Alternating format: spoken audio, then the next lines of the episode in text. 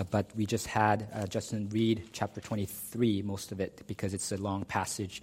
Uh, but I'll be starting in Jeremiah 21. Uh, but before I start, let me pray for us.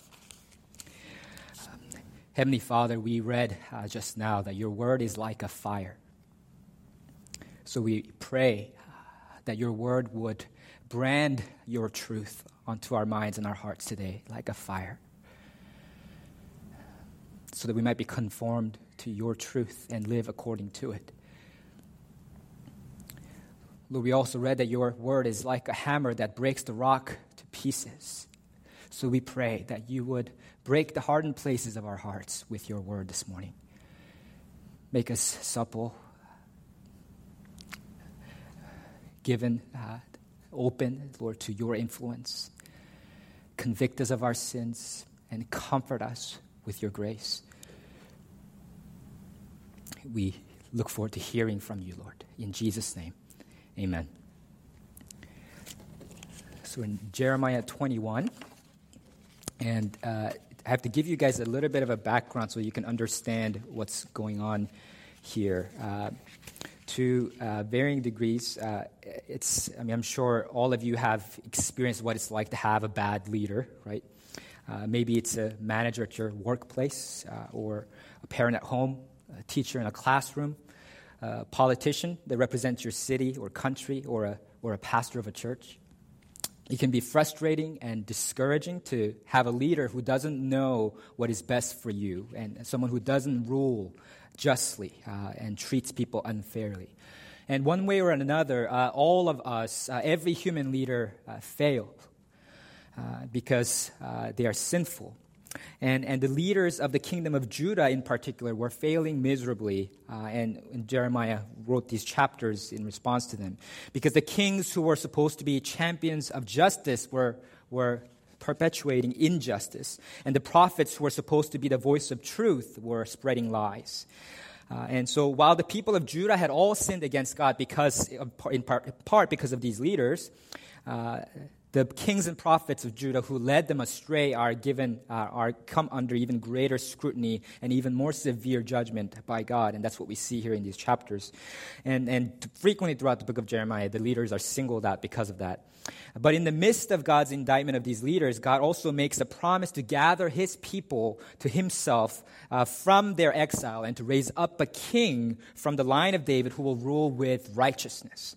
A king that will never do us wrong, a king that will always speak God's truth and lead us in God, a king that we can trust completely and pledge our total allegiance to. That kind of king. And, and the main point then is that of this passage is that the Christ is the true king uh, who fulfills the righteousness of God and speaks the words of God. Christ is the true king and prophet who fulfills the righteousness of God and speaks the words of God. And So turn with me to chapter 21. And before I can start there, I'm going to first talk about the unrighteous kings in chapter 21 uh, to 23, verse 8. And then I'll talk about the ungodly prophets from chapter 23, verse 9 to 40. Uh, but uh, this is the outline that I'll follow. And Jeremiah's ministry spanned the reign of King Josiah, uh, who, as well as three of his sons and his grandson who reigned after him uh, after Josiah's death. So after Josiah died, I can see, show you here, uh, his uh, fourth son, actually, Jehoahaz, uh, became king, whose other name is Shallum. So the number next to the names show what order in which they became king. So Jehoahaz was anointed king of Judah after Josiah's death, but because, probably because he was continuing the religious reforms of his father Josiah, uh, the, the Egyptian overlords, the Egypt that ruled over them, didn't like him ruling. So they came and Necho intervened and they deposed him uh, and placed, replaced him with Josiah's second son, Jehoiakim. Uh, and he was more pro Egypt. Uh, and Jehoiakim tried to appease all the other powers that were kind of over, over Judah at the time. So Egypt and Babylon, he tried to appease them both. But he, when he missed his tribute payment to Babylon one day, uh, Nebuchadnezzar came uh, to invade uh, and besiege Jerusalem. And while Jerusalem was besieged, uh, Jehoiakim died, and his son, which is Josiah's grandson, Jehoiachin, also called Je- Jeconiah, uh, became king of Judah. But his reign was short lived because Judah was soon thereafter uh, exiled, uh, defeated by Babylon, um, and, and the Babylonian ruler Nebuchadnezzar replaced Jehoiachin with Josiah's third son, Zedekiah who ruled under Babylon's supervision. And so Zedekiah was ruling. Uh, he ruled for about 10, 11 years.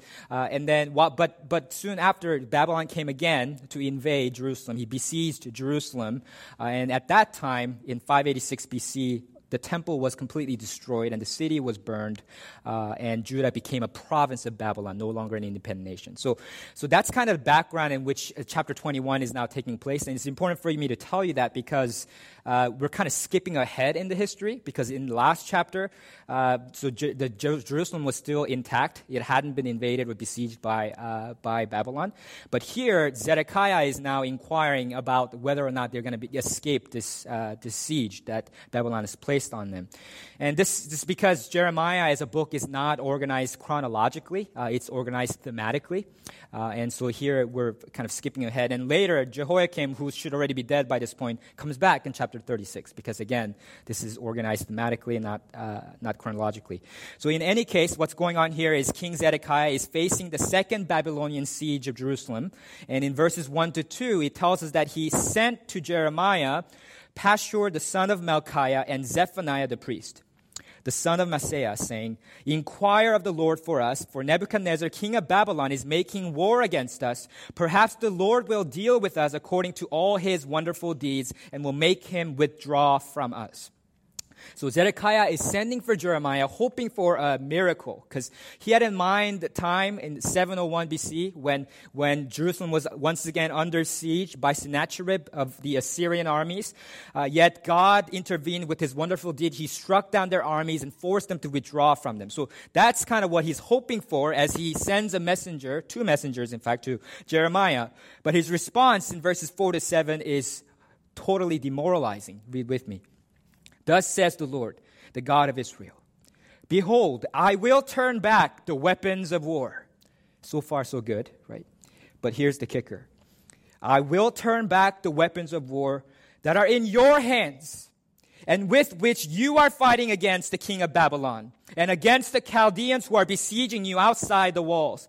And I will bring them together into the midst of this city.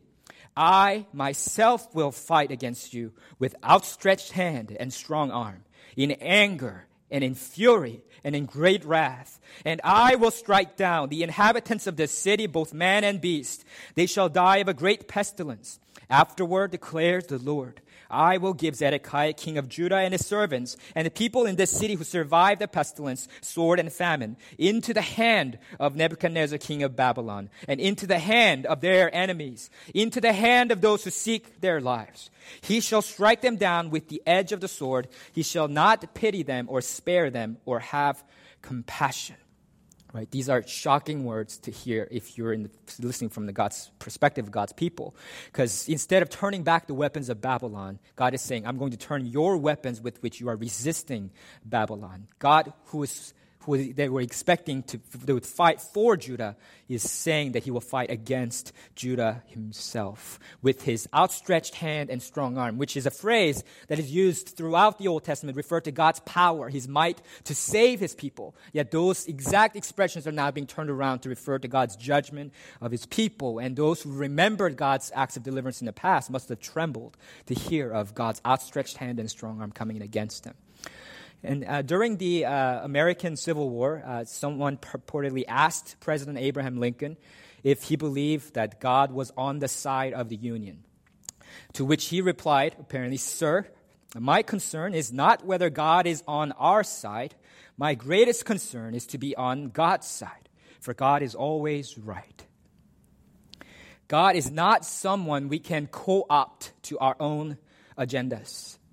God has His sovereign purposes, and we can submit to them for our good, or we can resist them to our peril. And even though Israel was God's chosen people, they found themselves in this, on this occasion on the wrong side of God. They sought the benefits of God while neglecting the worship of God, and God would not be mocked. And so often, it's true of us, isn't it? We seek our own agendas, and then we ask God to bless them instead of seeking God's agenda, which He has already blessed. In every endeavor, we should ask ourselves, are we on God's side? And we should search the scripture humbly in a posture of submission rather than self justification. And then in verses 12 to 14, God gives the reason why he is opposing Judah. Thus says the Lord, execute justice in the morning and deliver from the hand of the oppressor him who has been robbed. Lest my wrath go forth like fire and burn with none to quench it because of your evil deeds. Behold, I am against you, O inhabitant of the valley, O rock of the plain, declares the Lord. You who say, who shall come down against us? Or who shall enter our habitations? I will punish you according to the fruit of your deeds, declares the Lord. I will kindle a fire in her forest, and it shall devour all that is around her. It was customary for kings of Judah to hold court at the city gates and in the mornings to administer justice to people who came with grievances and wanted justice for themselves. But they did not execute justice in the mornings, and they did not deliver the oppressed from the hand of the oppressor. And because they did not deliver the oppressed from the hand of the oppressor, they themselves will be handed over to the hand of their enemies, what God is saying. And then, if you look at chapter 22, uh, God repeats this charge that the kings of Judah have not taken care of the oppressed. And he says in verse 3 Do justice and righteousness, and deliver from the hand of the oppressor him who has been robbed. And do no wrong or violence to the resident alien, the fatherless, and the widow, nor shed innocent blood in this place. The word justice, right, refers to God's imper- God's impartial and perfect judgment.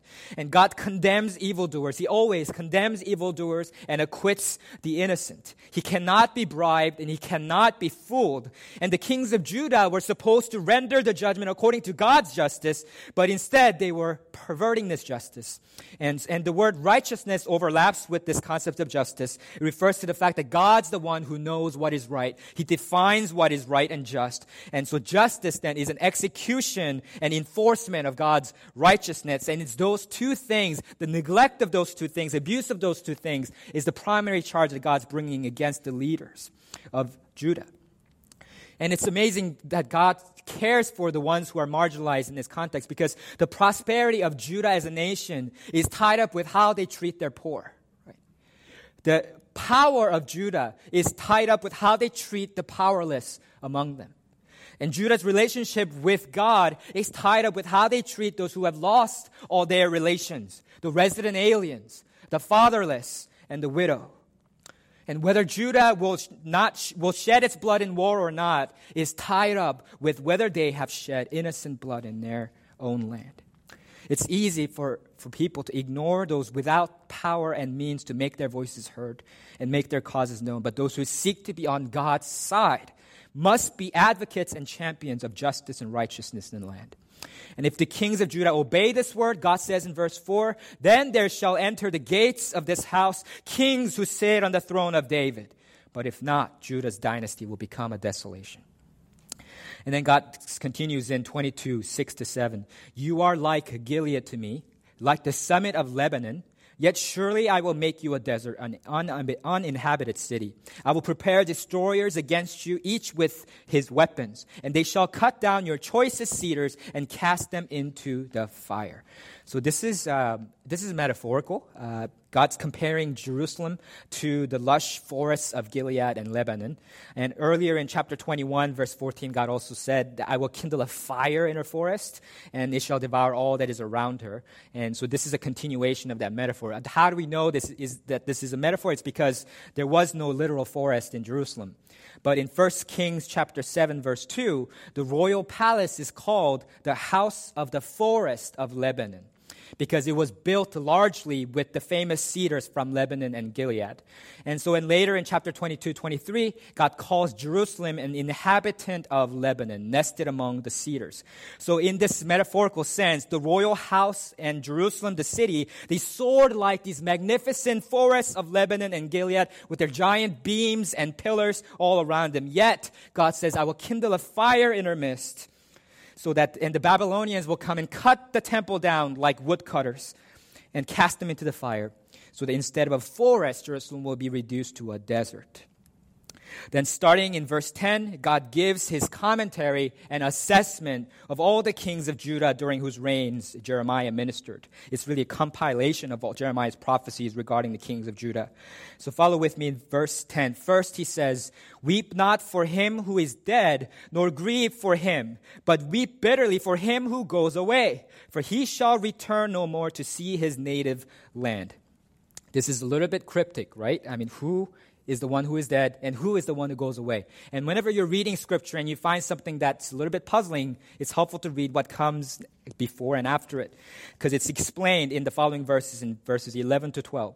For thus says the Lord concerning Shallum, the son of Josiah, king of Judah, who reigned instead of Josiah his father and who went away from this place. He shall return here no more, but in the place where they have carried him captive, there shall he die and he shall never see this land again. So, so the one who goes away is Shallum, which is the personal name of King Jehoahaz uh, the first king that took over after Josiah. And he was exiled to Egypt by Pharaoh Necho, uh, and, uh, and so he's the one who goes away. So what Jeremiah is, is saying is that yes, you, you, there was a time to mourn for Josiah who died in battle against Egypt, but that time of mourning is over. What we should really mourn is the exiled one, Jehoahaz, who's supposed to rule and continue the religious reforms of Josiah, but instead he's now in exile in Egypt. That's the sad reality that you should really mourn, is what Jeremiah is telling his people. And then in verses 13 to 23, God condemns Jehoiakim, the next king that takes over, uh, who was appointed by Necho to rule after Jehoahaz was exiled. He says in verses 13 to 14, Woe to him who builds his house by unrighteousness and his upper rooms by injustice, who makes his neighbor serve him for nothing and does not give him his wages, who says, I will build myself a great house with spacious upper rooms, who cuts out windows for it, paneling it with cedar and painting it with vermilion. Again, the two words, justice and righteousness, recurring words here. And, and because they did not execute justice for the powerless and the vulnerable in society. And God's, so that's God's chief indictment against Jehoiakim. And he built a luxurious palace for himself in Jerusalem with the cedars of Lebanon. He painted it lavishly with vermilion. Uh, for those of you who can only name like seven colors like me. Uh, that's I did your homework for you. And vermilion is a brilliant scarlet red. It's the, one of the most expensive colors you can use in the ancient world. Uh, and so he colored all these expensive cedars with these expensive uh, paint. Uh, and it's that in and of itself is not what's wrong, what God condemns. The problem is that Jehoiakim built this palace for himself with unrighteousness and injustice. He says he made his neighbor serve him for nothing and did not give him his wages. This is at the heart of the king's injustice. This is at the heart of all injustice toward one another. Notice what God calls uh, the laborers. He doesn't call them the king's subjects. He doesn't call them the citizens of Judah. He calls them the king's neighbor to highlight the fact that Leviticus 19:18, one of God's great commandments in the Old Testament, that sums up God's people's obligation to one another was this: love your neighbor as yourself. I am the Lord. That's what he had commanded them. Even though Jehoiakim was a king, even though he was raised above others by virtue of his office and position, in his person, he was equal to all his subjects because they, like he, were created in the image of God with dignity and value. So whenever we're tempted to treat someone unfairly, whether it's someone of another class or race or sex, or remember that we have to remember that he is our neighbor, that she is our neighbor, that they are our equal, that they are our fellow man. And God's putting the kings of Judah on notice here. He's saying, Yes, you occupy the throne, but don't you forget that you reign at my behest and for my glory over my people. So God continues his scathing rebuke in verses 15 to 16 to Jehoiakim. Do you think you are a king because you comp- compete in cedar? Did not your father eat and drink and do justice and righteousness? Then it was well with him. He judged the cause of the poor and needy. Then it was well. Is not this to know me, declares the Lord? Living in a luxurious palace made of cedar is not what makes a king. And it's not like God was trying to, to, to, deprive Jehoiakim of all these comforts and luxuries of royalty. He says, Did not your father eat and drink and do justice and righteousness? His father Josiah did enjoy the perks of royalty. His father ate and drank well, like royalty. But he didn't stop with eating and drinking well. He also executed justice and righteousness like royalty should. And that's why it went well with him. But in order to be a true king, he's saying Jehoiakim is failing in this regard. The king must represent God and rule over his people and give righteousness and justice to them. That's what it means to know God and to be in covenant relationship with him. But in contrast to Josiah, Jehoiakim had eyes and heart only for his dishonest gain, for shedding innocent blood, and for practicing oppression and violence. Therefore, the Lord declares concerning him in verses 18 to 19 They shall not lament for him, saying, Ah, my brother, or Ah, sister. They shall not lament for him, saying, Ah, Lord, or Ah, his majesty. With the burial of a donkey he shall be buried, dragged and dumped beyond the gates of Jerusalem. Since he did not treat his subjects as his neighbor, they will not lament his death, saying, My brother. Nor will they honor him as their king. They will not mourn, saying, Ah, Lord, ah, his majesty. Instead, he will be buried like a donkey, dumped beyond the gates of Jerusalem. Having denounced Jehoiakim, God turns to denouncing the entire city of Jerusalem in verses 20 to 23. We know that the subject here changes to Jerusalem because the, it's using the second person feminine pronoun, which is what's usually used in prophetic literature for Jer- Jerusalem, the city of Jerusalem. And so in verse so 20, that switches. In 22, God ironically says, The wind shall shepherd all your shepherds, and your lovers shall go into captivity. Then you will be ashamed and confounded because of all your evil. The shepherds are, are, referring, they refer to the leaders and rulers, the nobles of Jerusalem, and they have failed to shepherd God's people, and so now they, them, they themselves will be shepherded by the wind, meaning they will be scattered and exiled in captivity. And, and then having prophesied about Jehoahaz and Jehoiakim, uh, Jeremiah's prophecy turns into the next king in the line of succession, Coniah or Jeconiah uh, or Jehoiachin. Sorry, they have so many names, as he is elsewhere called in Scripture. Uh, he says in verses 24 to 25, As I live, declares the Lord, though Coniah, the son of Jehoiakim, king of Judah, wore the signet ring on my right hand, yet I would tear you off and give you into the hand of those who seek your life, into the hand of those whom you are afraid, even into the hand of Nebuchadnezzar, king of Babylon, and into the hand of the Chaldeans. So the repetition of the word hand, if you notice, emphasizes the contrast between what Jecon- Jeconiah is fancying for himself and the divine reality. Because Jeconiah was styling himself as the signet ring on God's right hand. He's saying, I am the signet ring of God. I represent His rule. I represent His authority. I stand for Him, so you better bow before me. And that's how He ruled and styled Himself. Yet God says, even if you were my signet ring, it's a conditional statement. He's saying He's not. Even if you were my signet ring, I would tear you off from my hand. And I would give you to the hand of those who seek your life, to the hand of those whom you are afraid, even into the hand of Nebuchadnezzar, king of Babylon, and the hand of the Chaldeans. Jeconiah will be along with his queen mother will be exiled and they will never return to their homeland from Babylon. And then God further says in chapter 23, verses 1 to 2 Woe to the shepherds who destroy and scatter the sheep of my pasture, declares the Lord. Therefore, thus says the Lord, the God of Israel, concerning the shepherds who care for my people, you have scattered my flock and have driven them away, and you have not attended to them. Behold, I will attend to your to you for your evil deeds, declares the Lord. Because the shepherds, the kings and rulers of Judah, uh, scattered God's flock. They did not attend to them. And so God now turns that around and says, I will attend to you for your evil deeds. The shepherds who are inattentive to the care of God's sheep will be attended to by God's judgment. So those are the, that's the profile really of the unrighteous kings of Judah. And then the rest of the chapter we see uh, the ungodly prophets. And I'll return to verses 3 to 8 of chapter 23, but let's turn, skip forward for now to verse 9. Having, having addressed the kings of Judah, uh, Jeremiah turns his attention to the prophets of Judah in verses 9 to 10. He says, Concerning the prophets, my heart is broken within me. All my bones shake. I am like a drunken man, like a man overcome by wine, because of the Lord and because of his holy words. For the land is full of adulterers. Because of the curse, the land mourns, and the pastures of the wilderness are dried up. Their course is evil, and their might is not right.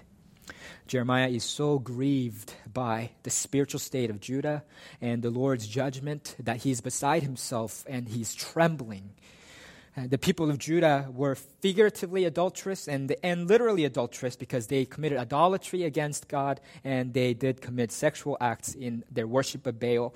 And, and because of that, the curse on the land is now making the pastures dry up, and the, even the land is suffering because of the sins of the people of Judah. And, and in verses 11 to 12, God confirms Jeremiah's lament and assessment. He says, Both prophet and priest are ungodly. Even in my house I have found their evil, declares the Lord. Therefore, their way shall be to them like slippery paths in the darkness, into which they shall be driven and fall. For I will bring disaster upon them in the year of their punishment, declares the Lord. It's a shocking revelation that both prophet and priest are ungodly, right? Ungodly uh, does not mean immoral here. It doesn't mean unholy. It means godless. Both the prophets who were supposed to speak for God to his people and the priests who are supposed to speak for his people to God are godless. They're alienated from God. They don't know God. And God says about these prophets in verse 18 Who among them has stood in the counsel of the Lord to see and to hear his word? Or who has paid attention to his word and listened? The, the implied answer to this rhetorical question is no. None of these prophets of Judah had stood in the council of the Lord to see and to hear his word, which is why they were prophesying nonsense and speaking their own minds instead of speaking the mind of the Lord. So God says to them chapter 23, verses 21 to 22, I did not send the prophets, yet they ran. I did not speak to them, yet they prophesied. But if they had stood in my counsel, then they would have proclaimed my words to my people, and they would have turned them from their evil way and from the evil of their deeds. Even though God never sent these prophets, they ran like they were commissioned by God with some urgent, important message. Even though God never spoke to them, they spoke for God as if they had heard from Him. A true prophet must be one sent of God and they had to be spoken to by God. Yet these prophets of Judah were neither. And for that reason, God uh, condemns them for not warning the people of their evil deeds as he wanted to do. And these prophets thought that they could get away with what they were doing. Uh, but God says in verses 23 to 24, Am I a God at hand, declares the Lord, and not a God far away? Can a man hide himself in secret places so that I cannot see him, declares the Lord? Do I not fill heaven and earth, declares the Lord? God is both a God who is far away and God who is near. God fills the entire heavens and the earth, yet He is with you in the privacy of your own room. He saw all the wicked deeds of these false prophets. They were claiming, as verse 25 says, I have dreamed, I have dreamed. But these dreams were figments of their own imagination, and they were lies and deceits of their own hearts. And so God says in 28 and 29 Let the prophet who has a dream tell the dream, but let him who has my word speak my word faithfully. What has straw in common with wheat, declares the Lord? Is not my word like fire, declares the Lord, and like a hammer that breaks the rock in pieces? Even though these false prophets were saying, declares the Lord, in truth, they were declaring their own words. The dreams of prophets, no matter how grand or plausible, are like straw or chaff that is blown away by the wind and sifted and separated from the grain, the wheat. Words of men are just chaff. But the word of the Lord is like fire and like a hammer that breaks the rock in pieces. Do you believe this, church?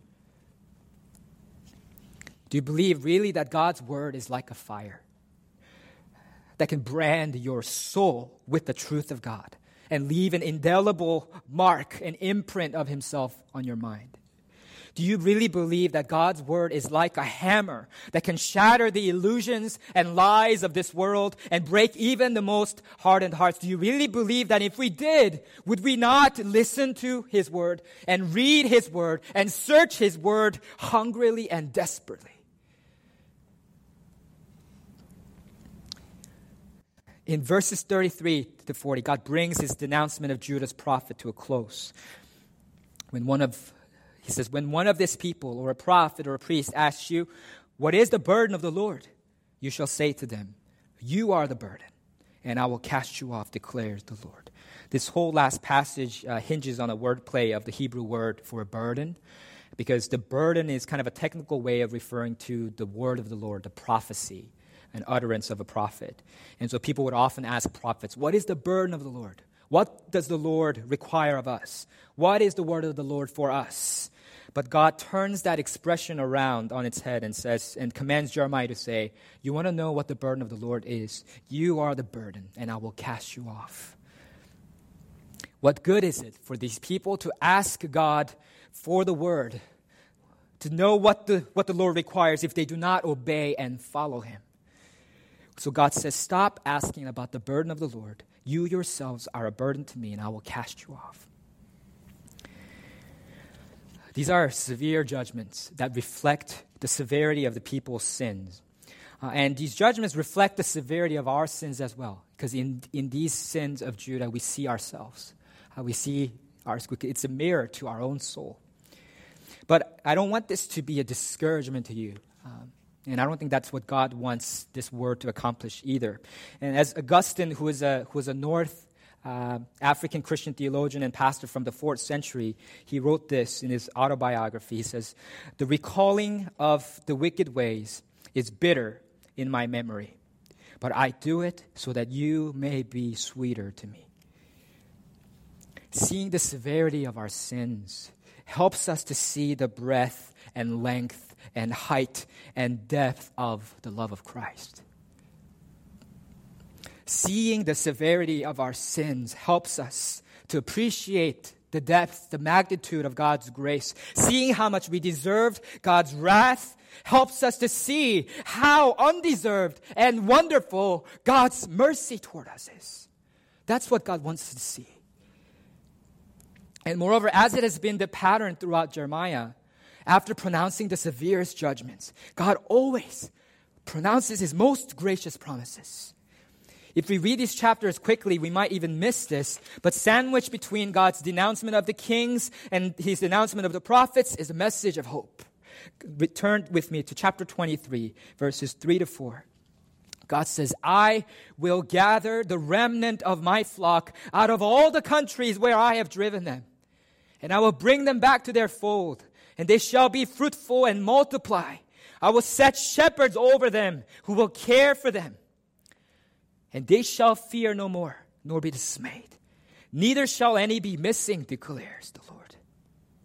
This statement, God promised to bring back the remnant of his flock, flock, those who still remain among his people. He will gather to his fold so that they shall be fruitful and multiply once again, and he will put shepherds over them. Many times throughout the Old Testament, God himself is described as the shepherd king of Israel, and he, that, that's why he calls his people the people of my pasture, the sheep of his pasture.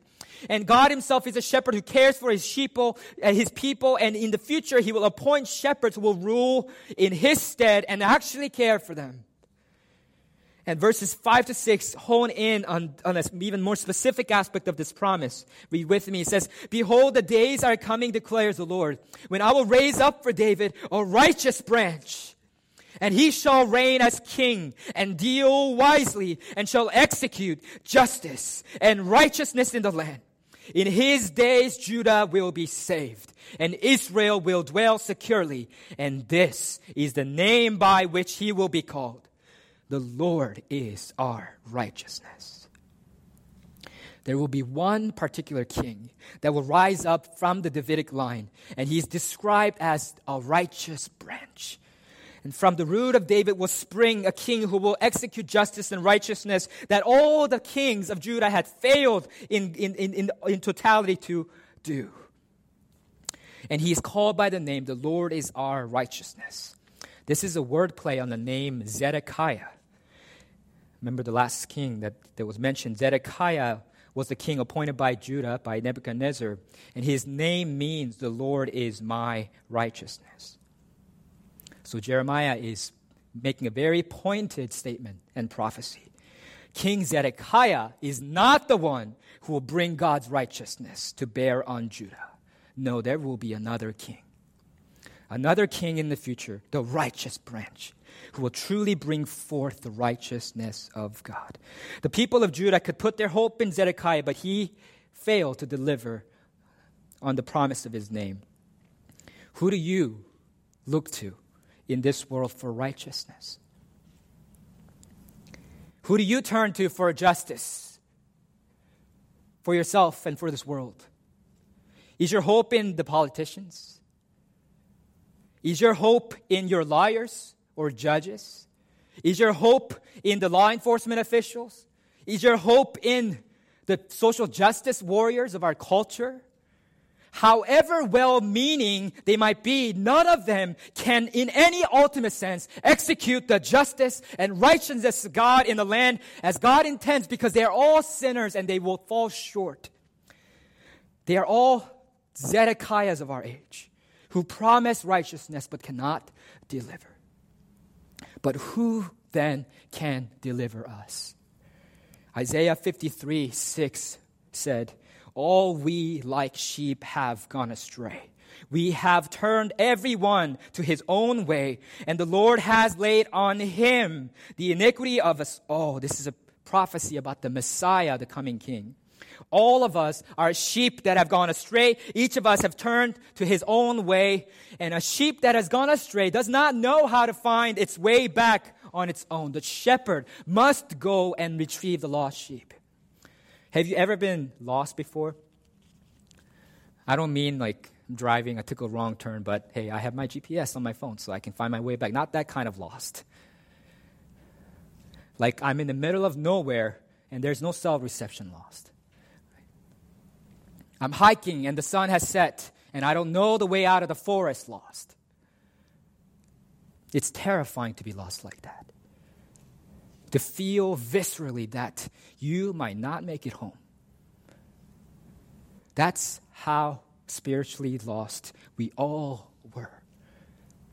We were hopelessly lost and helpless to save ourselves. We were lost sheep in a land far from the flock and the shepherd, bleeding helplessly as the night fell and the predators drew in. But thanks be to God, God did gather us to himself and he sent the good shepherd who laid down his life for his sheep. It says in John 10, 14 to 16, Jesus says, I am the good shepherd. I know my own, and my own know me, just as the Father knows me, and I know the Father. And I lay down my life for the sheep.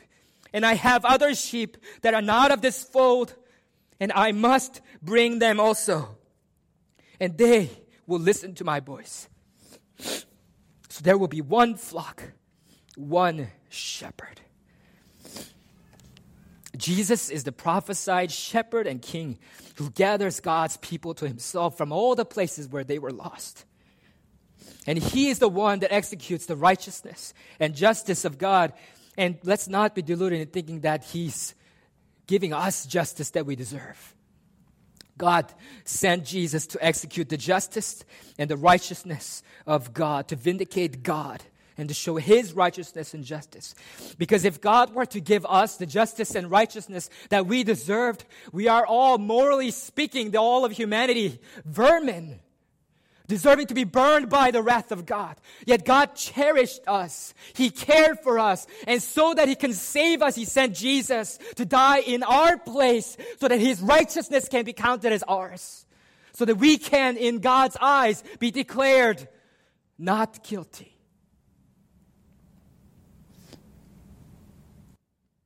Do you know this, Jesus?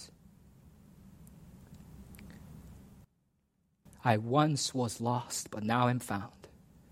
I was blind, but now I see. Do you know the meaning of that statement in your heart? If you don't, you can.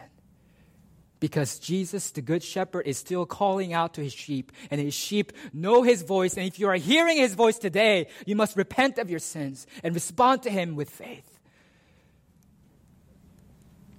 And this salvation is the greatest salvation that people of God have ever seen. Let me read in closing verses 7 to 8. Therefore, chapter 23. Therefore, behold, the days are coming, declares the Lord when they shall no longer say, As the Lord lives, who brought up the people of Israel out of the land of Egypt, but as the Lord lives, who brought up and led the offspring of the house of Israel out of the north country and out of the, all the countries where he had driven them, then they shall dwell in their own land. God's deliverance of Israel from Egypt was spectacular and amazing and we was gracious and kind. But even that is eclipsed, overshadowed by the salvation that God works in bringing his people back from exile and restoring them to their homeland. And this theme of exile and restoration in the Old Testament points to our spiritual exile from which Jesus rescues us and is now leading us to that homeland of our Heavenly Father. That's what he's doing. Will you follow him? All the kings and leaders of this world will disappoint. But unlike the unrighteous kings and the ungodly prophets of this world, Christ is the true king and true prophet who fulfills the righteousness of God and speaks the word of God. Let's pray.